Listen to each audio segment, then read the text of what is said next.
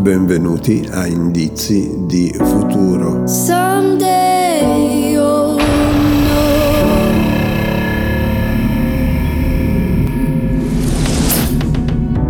Oggi è lunedì 10 maggio 2021, io sono Roberto e in questo episodio vi parlerò di migranti, disoccupazione e AstraZeneca.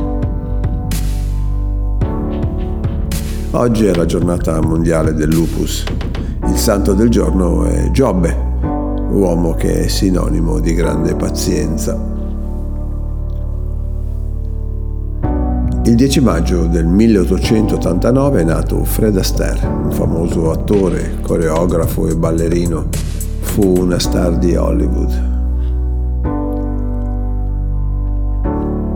Lo spot di Contrada Embriacola a Lampedusa straripa. Ci sono oltre 1200 migranti e il bel tempo lascia prevedere che nei prossimi mesi la situazione si farà ancora più difficile. Nei giorni scorsi abbiamo visto come in altri paesi, esattamente in Canada, vogliano raddoppiare il numero di immigrati nei prossimi tre anni, fino a giungere ad avere 400.000 nuovi canadesi ogni anno. Difficile comprendere come invece da noi ci si spaventi, oltretutto con le problematiche nostrane dell'invecchiamento della popolazione, all'arrivo di forza lavoro giovane Ah, il problema del lavoro in Italia è un problema serio. Vediamo i numeri e cerchiamo di capire che cosa sta succedendo. Calano i posti di lavoro, aumentano gli inattivi, sembra che su quel fronte non ci sia pace.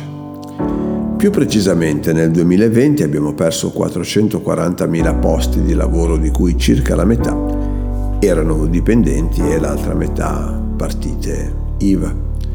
La distribuzione demografica è pressoché uniforme, con l'eccezione degli over 50 che pare invece rimangano stabili.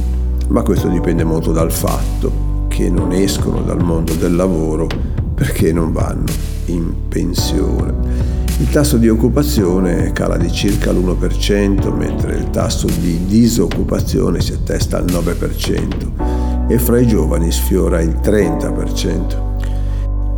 Il lavoro in Italia pare essere il problema più importante da risolvere. Altrimenti, invece che risorse, i migranti diventeranno un problema. AstraZeneca pare non sarà più somministrato in Europa, ovvero terminato l'accordo in essere, non ci sarà più un contratto.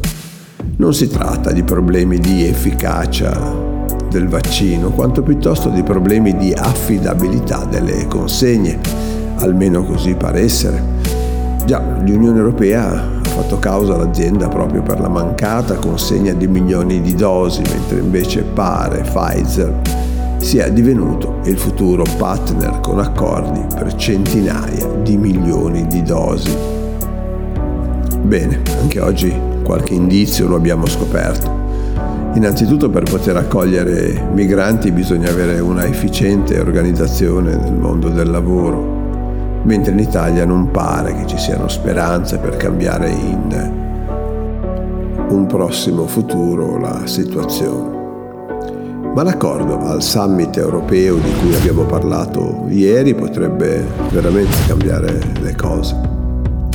Invece, per quanto riguarda i vaccini, abbiamo scoperto che per fare affari con l'Europa bisogna rispettare gli accordi e quindi le case farmaceutiche dovranno stare in guardia per non perdere un ottimo cliente.